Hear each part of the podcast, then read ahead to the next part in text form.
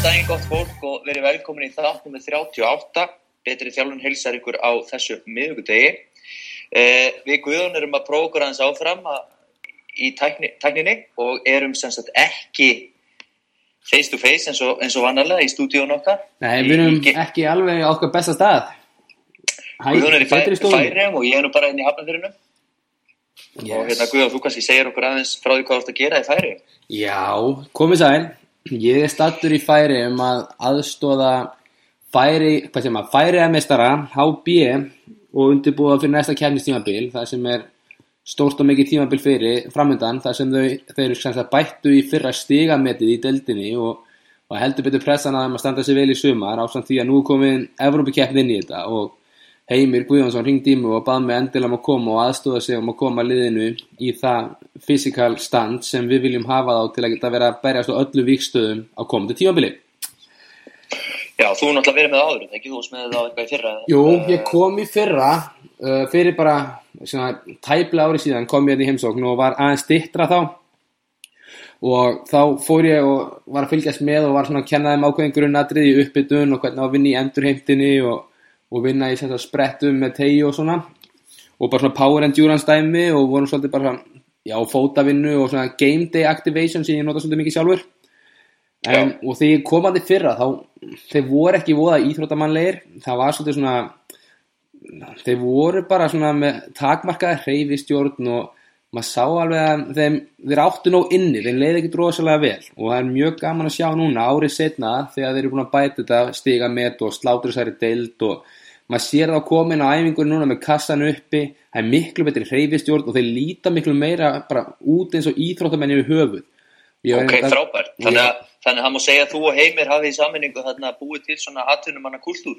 og ég ætla nú ekki að taka mikið af því sjálfur en það komið að heimir klárlega er búin að gera frábært hlutverk og Rasmus sem er með honum, aðstofþjálfari Rasmus Nilsói, hann er búin að líka virkilega duglegur og þeir hafa klárlega tekið bara hugmyndafræðin og bara svona umhverfið upp á annað level, þú veist, hann er komin inn með morgunæfingar og til dæmis þjálfarinn sem var á undan heimi, hann æfði ekkit voða mikið og það kom hann þegar maður heyrði það og kom það ekkit á óvart að standi á liðinu væri svona lélegt Einmitt, en þú veist, það er náttúrulega bara atvinnumanna kúltúr að, að sækja sér uh, þekking og sækja sér góðan styrtaþjálfara bara til Íslands til að fá hann til að koma og, og taka heila viku með liðin. Þa, það myndi ég segja að væri bara virkilega metnaðafullt. Ég er 100% sammála því og svo er svo magna líka bara hérna í kringum hennar klúb, það er rosalega mikið sjálfbóðavina og eins og Já. með þessar morgunæfingar þá er bara hérna virtustu lögfræðingarnir eða læknarnir í bænum komnir og er að bara elda morgumatóni leikmenn liðsins eftir að þeir voru á morgunæfingum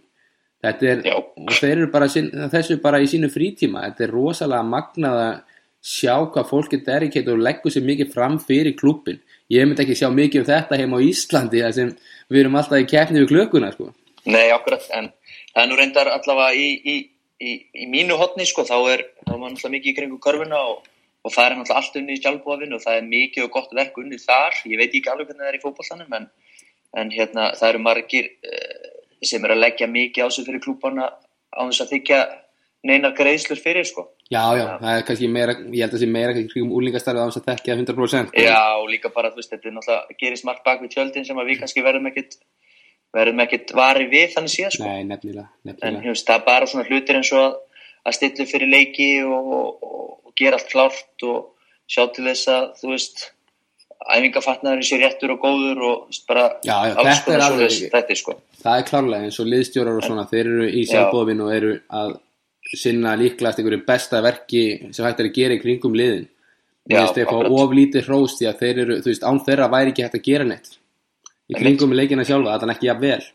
já, en það er alltaf gaman að heyra að, að hérna, þú fáið verkefni þarna úti og svona, það er bara líka bara gott fyrir þig að brjóta upp hérna, brjóta upp vikundina sko. Það er mjög fínt, maður fær hérna íbúð hérna hliðin á vellinum og svo bara er maður í þrjár mínútur lappi allar áttir, það er, og það er legt.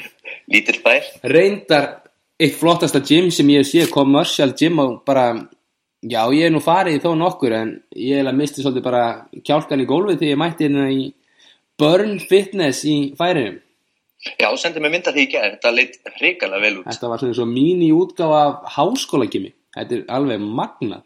Og svo er bara allar svona specialty stangir og nördi ég er búin að prófa alla stangirnar sko. Já, og er nú ekki? þar er líka að fara að kaupa með alla stangirnar líka sem ég á ekki fyrir þannig að það er svolítið svona.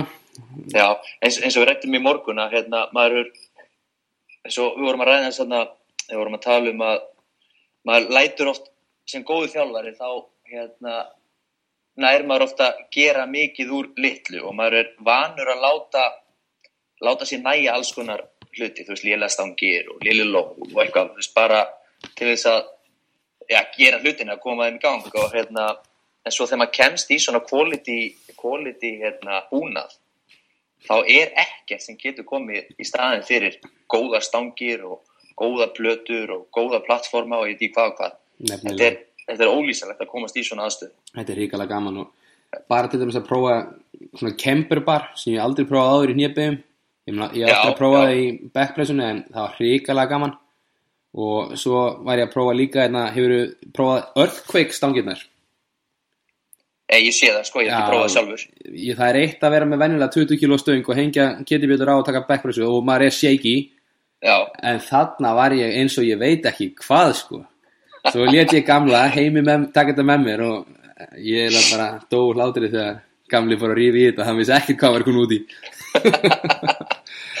Nei, þetta er, hérna, en maður er heilt gott af þessum stöngum, sko. já, ég held að ég kaupa þetta. Það er sko vega saman ekkert en út af því eru svo léttar þá þetta líka er hún miklu óstöður þegar þú lætur þarna á. hanga nákvæmlega Ah.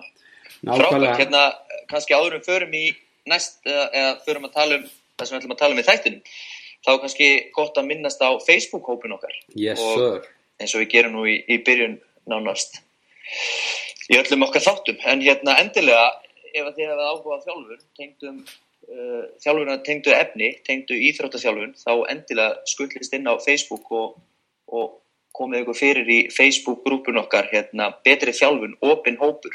Já, þar Og- eru við reglulega að posta fréttum sem sagt sem tengist betri þjálfun þættinum og ásöndu okkur um fróðleik. Já, og erum erum- alltaf að reyna að bæta okkur eins og við segjum í hverjum þætti. Já, já. Og hérna þú sendir nú inn hérna, myndavæðingasvæðinu í gær þannig að ég náði að grípa eina hérna á meðan menn voru að hlaupa í teginni.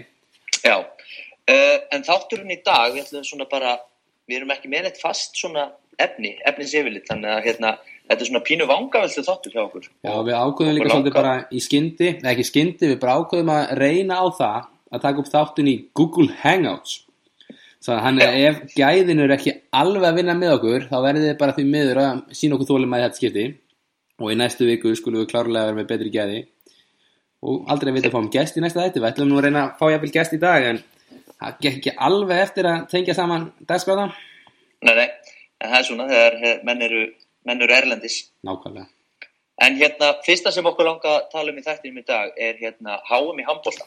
Já, víst í báður verið að vinna með hérna handbólta menn og konur á mismunandi standard og, og alveg upp í landslýsklassa og hérna og höfum báður fylgst með uh, fyrstu tveimur leikjónum í, í HM og það sem sló okkur svolítið uh, var kvildin Það var þetta fyrstu þrýr Það var Fyrstu annars og þryggja annars og já, fyrirgjöð, fyrirgjöð það var hérna 19 tíma kvildin sem fengu þarna milli annars uh, leiks nummer 2 og leiks nummer 3 Já, og er hvað finnst þér um þetta? sko, það eru tvö lið, það eru við og hvað Sáti Arabi sem lendum í þessu því líka skipulagt leysið, við horfum á sérstaklega í stóru myndinni að við hefum leikum til Spán held ég á föstudaginn.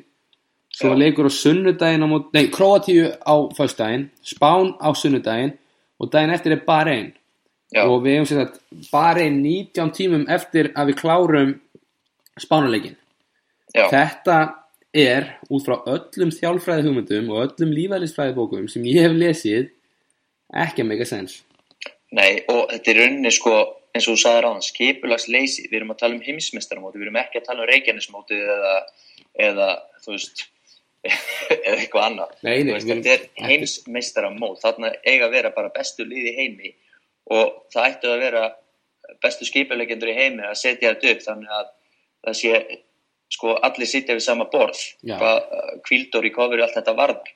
Mér finnst þetta fárunlegt og þetta eigur náttúrulega bara mér er alveg sama þó að barinn er að vera miklu slakar en við, nú erum við bara að tala út frá sko, við erum að tala út frá meðslahætt og annað sem að sem að bara er alveg og Já. meðan menn sem er að spila 40-50 mínútur í leik og mjög fysika leika mútið spáni og, og þú veist eðlilega eru menn þreytir eftir hennar leik. Þeir fá svo 19 tíma kvílt og eiga svo bara, þú veist, performa og ofan á það líka, þóttið svo segir ef barinn eru slakar við en eins og staðan var þarna þá vorum við búin að tapa tveim leikjum. Mörkin telja líka í þessu móti. Þannig Já. við þurfum að keira á heitt liði til að laga markatölun okkar. Þannig að Já. þetta er alltaf mikið í húi fyrir okkur og þessi 19 tíma, þeir eru bara ekki neitt. Ekki neitt.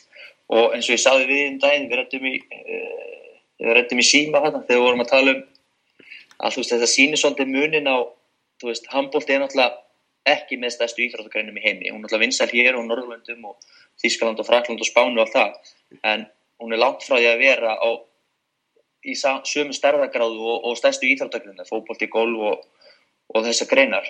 Og þarna sérðu bara þetta ég sé þetta ekki gerast í þessum stóru, stóru greinum.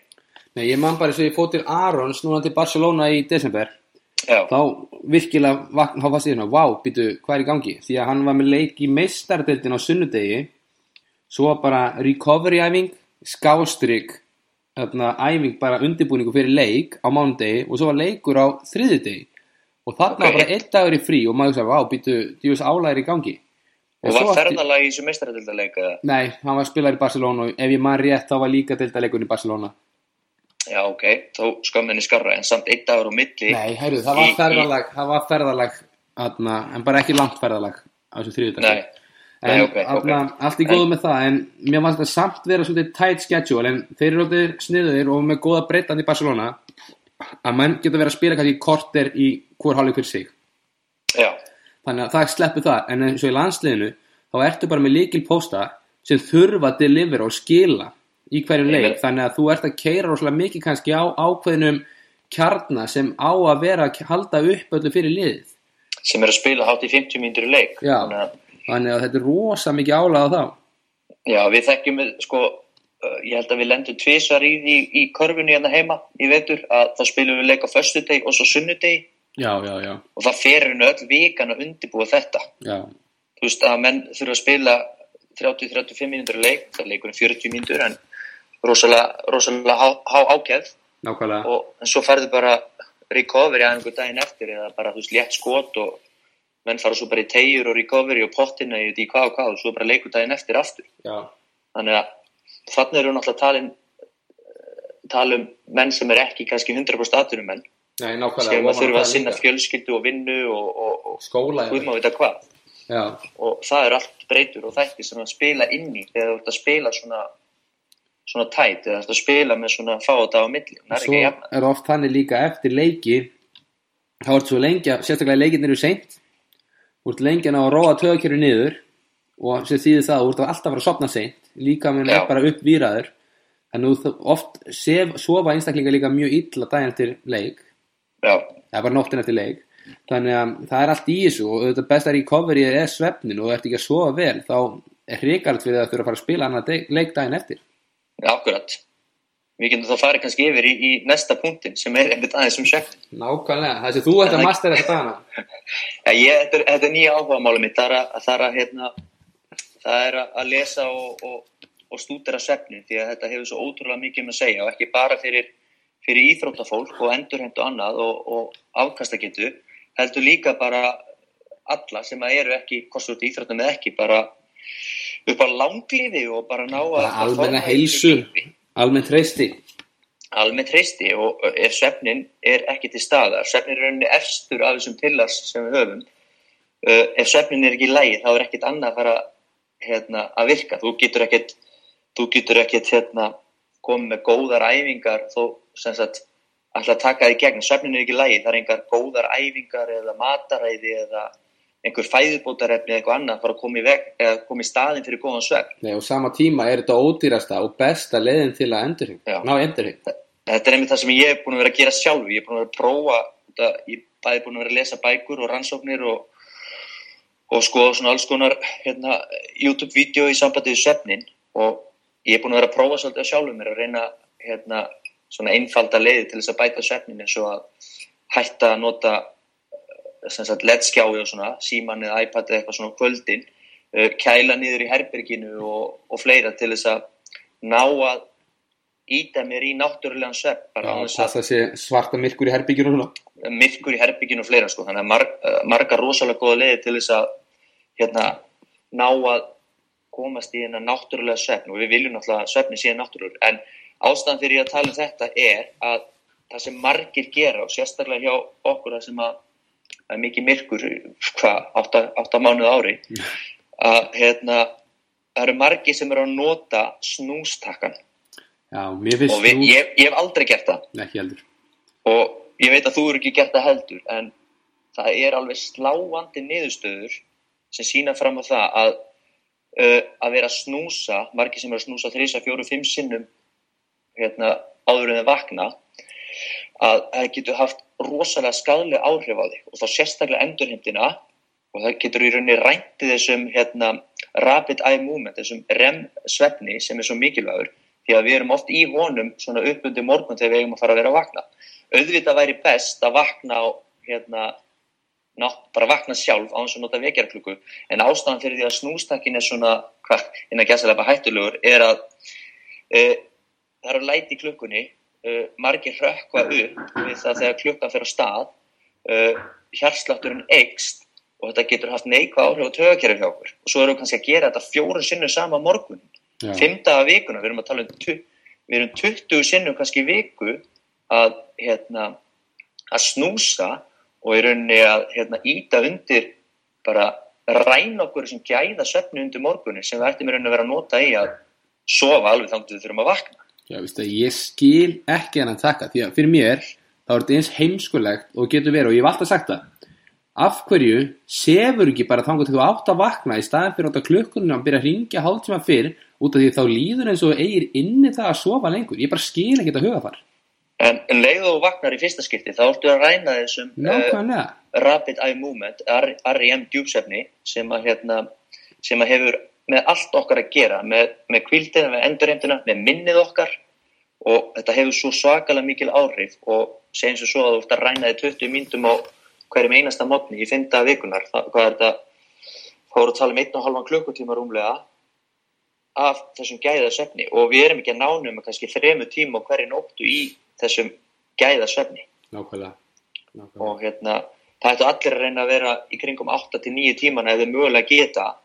En ekki setja í meiri hættu með því að vera snúsa. Please, því að þetta er bara þetta er bara ekki ræni ykkur sem gæða svefni þetta er bara bottom lineið í, í afkast að geta endurheimt hjá íþróttafólki. Ekki snúsa, reyna að sofa eins mikið og getur og sérstaklega undir morgunum þegar við erum í þessum REM svefni nákvæmlega. Og mm. Fínt að klára það þannig.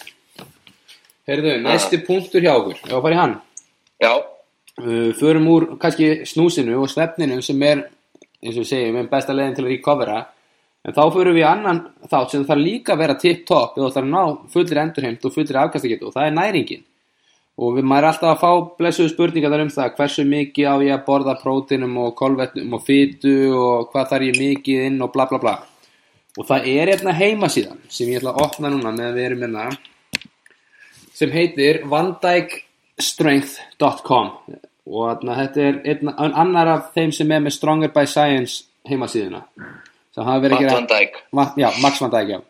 Já. Matt Van Dijk, Matt Van Dijk, fyrir og Já. na, hann er, ef ég man rétt þá er hann búin að vinna mikið með Cold Eats og hann er með mjög skemmtilega síðu, eins og ég segi vandikestrength.com og einfalda þar sem þú getur sem sagt það er svona calculator eða reiknivél sem heitir Energy Requirements and Macronutrients Calculator og þá setur inn sem sagt kyn þitt í byrjun og svo setur inn aldurinn svo activity level sem er sem sagt bara hvers virkur þetta yfir daginn þetta að æfa yfir daginn eða svo leiðis og svo getur þú sett inn þingdina í kíló með pundum og hæðina í kíló eða pundum. Og þá færð þú sem sagt út kaloríu intöku dagsins og þá færðu neðri mörkin og efri mörkin af þá sem sagt kolvetnaintöku, próteineintöku og fytuintöku og út frá þessu er hérna neðar á síðunni nokkri flipar sem getur ítt á eða linkar sem heita Optimal Carbohydrate Options for Athletes, Protein Sources for Athletes og Healthy Fat Options for Athletes. Og þarna getið þið þá fundið út bara akkurat hvað þið þurfið að borða og næri ykkur til þess að fá sem sagt sem mest út úr ykkar æfingum og getið náð sem sagt recoveryinu betur og getið líka sem sagt afkastað betur. Já, og finnst það svo, svo ennþá neðar þá er hérna úr bókinni Nutri, Nutri, hvað, Nutrient Timing minn mann heitir Já, þá er hérna. Já, þá er recovering, recovering athlete nutrient, nutrient profile og þá er basically bara farið skref fyrir skref hvernig næstu klukkutímar eftir æfingarnar eiga að líta út í næringun ykkar. Þannig að fyrir ykkur íþróttamennan úti og þjálfara þá er þetta líklegt eitthvað þægilegasta leiðin til þess að hámarka sem sagt næringaðin tökur íþróttamassis ykkar. Svona já. Þannig að þetta er, eh, þetta er mjög einfalt og við erum alltaf að leitast eftir að gera hlutina á sem einfaldastan og, og skilvirkastan máta. Og Nefnilega. þetta finnst mér vera hérna, bara frábær síða, einföld síða á þess að vera flækja með hlutina. Svo getur bara, hérna, svo getur bara hlaðið niður, hérna, þetta eru með, hérna, og, og hver og einn getur bara að lesa á sínu hraða og, og ná sér hérna, í þarna flotta þekkingu og svo er þetta að vinna aðeins með, með, með þessa reikni vel og kannski þú færi líka sko í, í vel færið þú sem sagt hitaðningar sem áttu að vera að vinna með til þess að viðhalda því ástandi sem þú ert í akkurat núna. Svo getur svo tala náttúrulega breyst eftir því hvort þú þennar að leta því eða, eða bæta því vöðum þess að annað en hérna þannig ertu í rauninu komin bara með ágætis uh, plattform til þess að vinna með næringuna.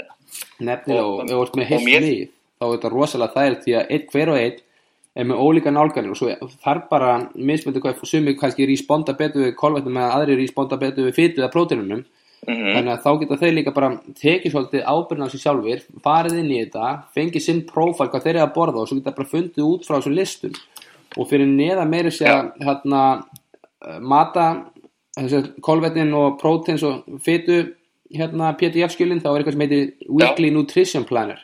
Og þú ítt á það líka og þá opnast PDF skjál sem er bara basically að þú getur bara búið til þína matab og hvernig þú ætlar að setja einn daginn út frá skjólunum þannig að þetta getur ekki orðið einfaldara.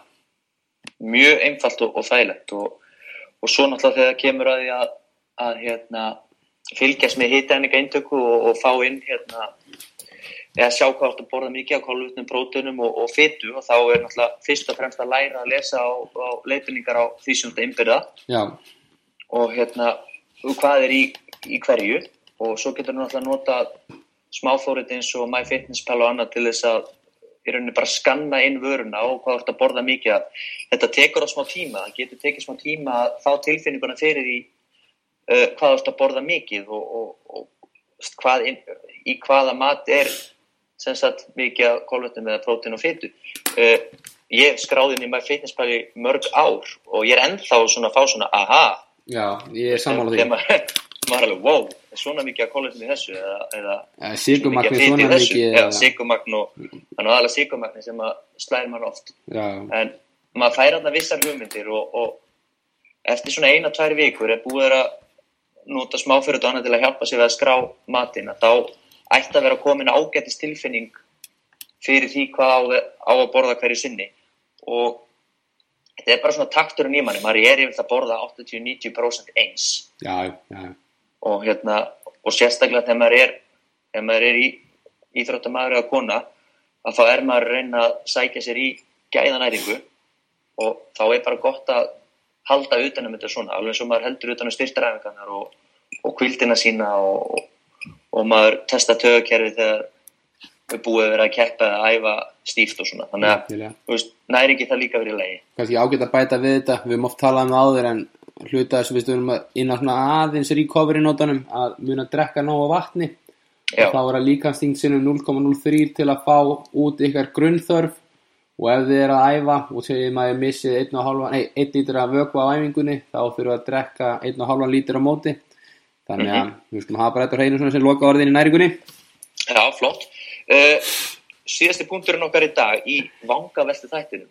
Uh, þú veist nú aðeins búin að taka færiska liði í gegn í hvað var það tegjusbrettu annað. Mér er svolítið uh, gaman að fara út í þá nálgun því að maður sér tegjusbrettinu oft framkvæmda svo vittlust og já, tegjusbrettir er náttúrulega bara ágætist tóli í vopnabúrið já, já, já, klárlega vopn í vopnabúri uh, en það má ekki vera að nota þetta of mikið þetta er aldrei að hérna, þetta er náttúrulega bara svona til þess að nota með, en það sem margir er að gera er að, er að nota alltaf mikla mótstöðu tegjusbrettum og tegjusbrettur ættur en aldrei að vera nema bara sko hæfileg mótstað svo að haldi þínu rétta þínum rétta það hafi ekki áhrif á hlaupastílun og farið að taka svona víð skref til að hafa betri grunnflöt og, og, já, og, og verður útskefur þannig að þú náðu betri spinnu annað. já, þetta snýst bara um það að toga svona 20-30% í teguna á meðan það hafi ekki hamlandi áhrif á það en á móti líka, þú veist, svo er munurinn hvernig er þetta poweræfing og hvernig er þetta styrtaræfing? Því meira sem þú togar í teguna því meira verður styrtaræfing en því meira sem einstaklingurum getur lagt kraft í jörðina og fengi bara smá mótstöðu því meiri poweræfing er þetta. Akkurat. Og, og strax þá fyrir að toga, toga, toga þá bara skemmuru atna, running mechanics og Já. bara hásin og allur anskotin fyrir líka mikla hættu. Já. Og atna, bara hlaupastílinn verður bara mjög lélug og svo líka svo auðveld að breyta power endurance í bara conditioning æfingu út af að vera mikið að fókusa á rest recovery. Akkurat. þannig að það þarf að vera, hafa það inn í huga líka. Og svo er bara mikið að vera meira svolítið microdosing af hérna tegisbrettanum, ekki hafa of mikið voljum, freka minna voljum kannski klára nokkra kvíla, en alltaf til dæmis fínt að þrýr, fjóri sé að vinna með eina tegju þannig að er mátileg kvíld á milli spretta. Akkurat.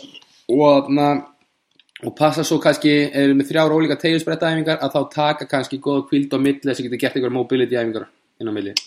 Akkurat þessar fyllir sem við mótt verið að tala um. Yes, og, og þarna verður náttúrulega ef þetta á að vera power þá verður að, að verða þessar kvíldir sem á að taka. Það getur alveg verið nokkra myndur á milli sko, til þess að fá sem mest út úr æfingunum. Já, það er bara þannig. Og, og, og við hefum náttúrulega farið svolítið í það undarfarið semst í í kvildir á milli, milli kraftæfinga Já, og það, svo, svo þá þú veist kemur líka upp á það átt að vera power átt að vera þólæfing og þetta er styrtir pá, pása ef það á að vera Akkurat. En ef ert í pjúr poweræfing þá þarftu bara þín að kvilda móti. Emmitt og, og ég meina þú veist, hún er alveg ef maður tala um tegjusbretti þá er hún alveg ágættis úthalsæfing líka sko. Og, og hérna, þú getur þá bara verið að taka lengri spretti og ekkert verið að þarf náttúrulega alltaf að vera einblín og það að hlaupa skrefið sér rétt en hérna þú getur bara verið að taka lengri sprettu með minni kvildir á móti, þá ertu bara komið ágætis út á stjálfun og svo er líka það eitt það má ekki ruggla þessu tvennu saman sko. Og svo er líka eitt annað sem þú getur leikið með í þessu er það að þú ert bara tíma og þá ert að vinna bara orkukerunum per se. Og bara segja ok, þið hafið 5 sekundur, byrja. Og þá bara eiga einstaklingar hlaupi teginu í 5 sekundur og þeir komast misjaflega langt í staðan fyrir að hugsa um þá ertu bara að vinna í fosfótkreatín orkukerunum mm -hmm og svo getur við líka að hugsa ok, nú ætlum við að vinna í 15 sekundur og þá kannski vinna frá endalínu að endalínu og að komast einst langt yfir völlinu og geta þessu 15 sekundum í teginni en þá við líka, má ekki glema því það sem heldur í tegina hann er að vinna í bremsun á meðan. Þannig að þurfa að vera þrýr og fjóri saman á teginni svo að það verði mátileg kvild á milli endtekninga Það er nefnilega punktur sem verður ekki, það kemur ekki oft upp að þú, svo sem er að halda, hann er alltaf að bremsa Já. og þetta getur Já, og ef þú ert bara að halda 20-30% í tegina sem er svona, já, fyrir gæða kraftspretti þá ættur að vera að halda í þessi 20-30% þá er náttúrulega tölurverður hraði af þeim sem er að bremsa. Já, já. Þannig að það verður svakalegt álag. Og þá getur sá, sá aðili ekki bara vippa á þessi tegin og farið strax í sprett. Nei. Þannig að mjög góða punktur, mjög góða punktur.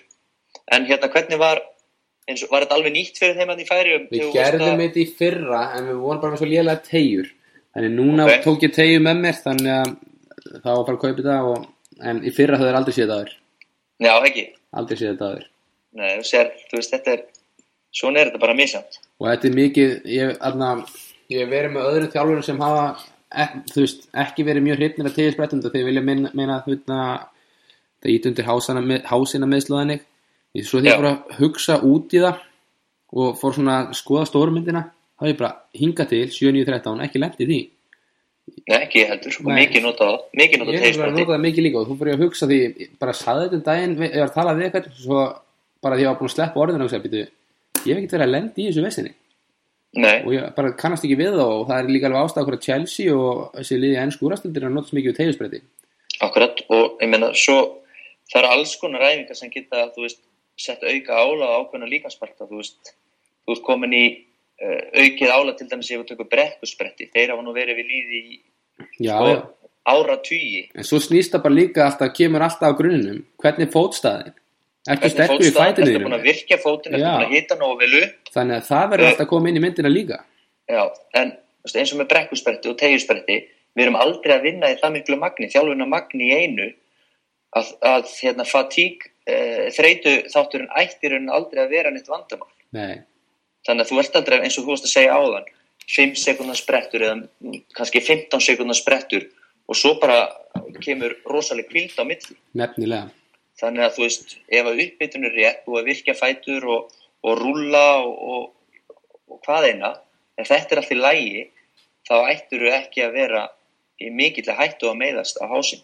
Nei, ég, eins og ég segi, mjög, þegar maður fyrir að hugsa um þetta, þá mann maður ekki eftir svona meðslun, eins og ég segi, 7-13. ekki svona stýrðu álægi, sko. Nei, Hmm.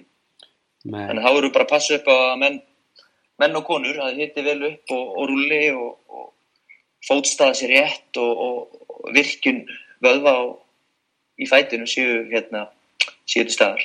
Það sé búið að virkja. algjörlega, Hmm. algjörlega. En hvað séu, hvernig er veðrið í færri? Heyrðu, það er akkurat núna 0 gráður og snjór. Það er snjóað á það. Það er byrjuð að kíkja. Ó, það er snjór úti. Það er það fyrir fram að myrkra hérna. Þau byrja, það byrja að myrkra fyrir heldur en hérna heldur en heima. Nú það, Já. það er, það er ennþá bara sól og blíða hér, sko. Já. Og mínus 8. Ah. Já, mí, já, ekki, mínus 7, mínus 8. 8 er mínus 14 Ég- í spánni maður. Ég, ég kýs hérna, ég kýs kallt og stilt veður fram yfir eina, tvær gráður og rigning og rók, sko. Mikið er alveg- sammála því maður. Það má alveg vera mínus 10 mínu vegna svo lengi sem það blási ekki. Nákvæmlega. Mm.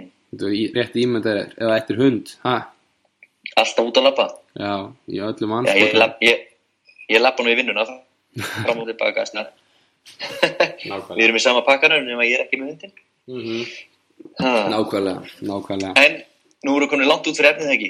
Já, já, ég held að fólk hafi bara gaman að fá innsýn í okkar líf. Ég vona Það það. Við sem ekki það ómerkileg. Já, nákvæmlega. en hérna, ok, vangaveltu þáttur. Uh, í næstu viku verðum við mættir aftur í stúdi og tökum upp bragandi festan þátt. Yes. Og hérna, þanga til þá, eru þá ekki bara góðir? Við erum hrikalega fínir.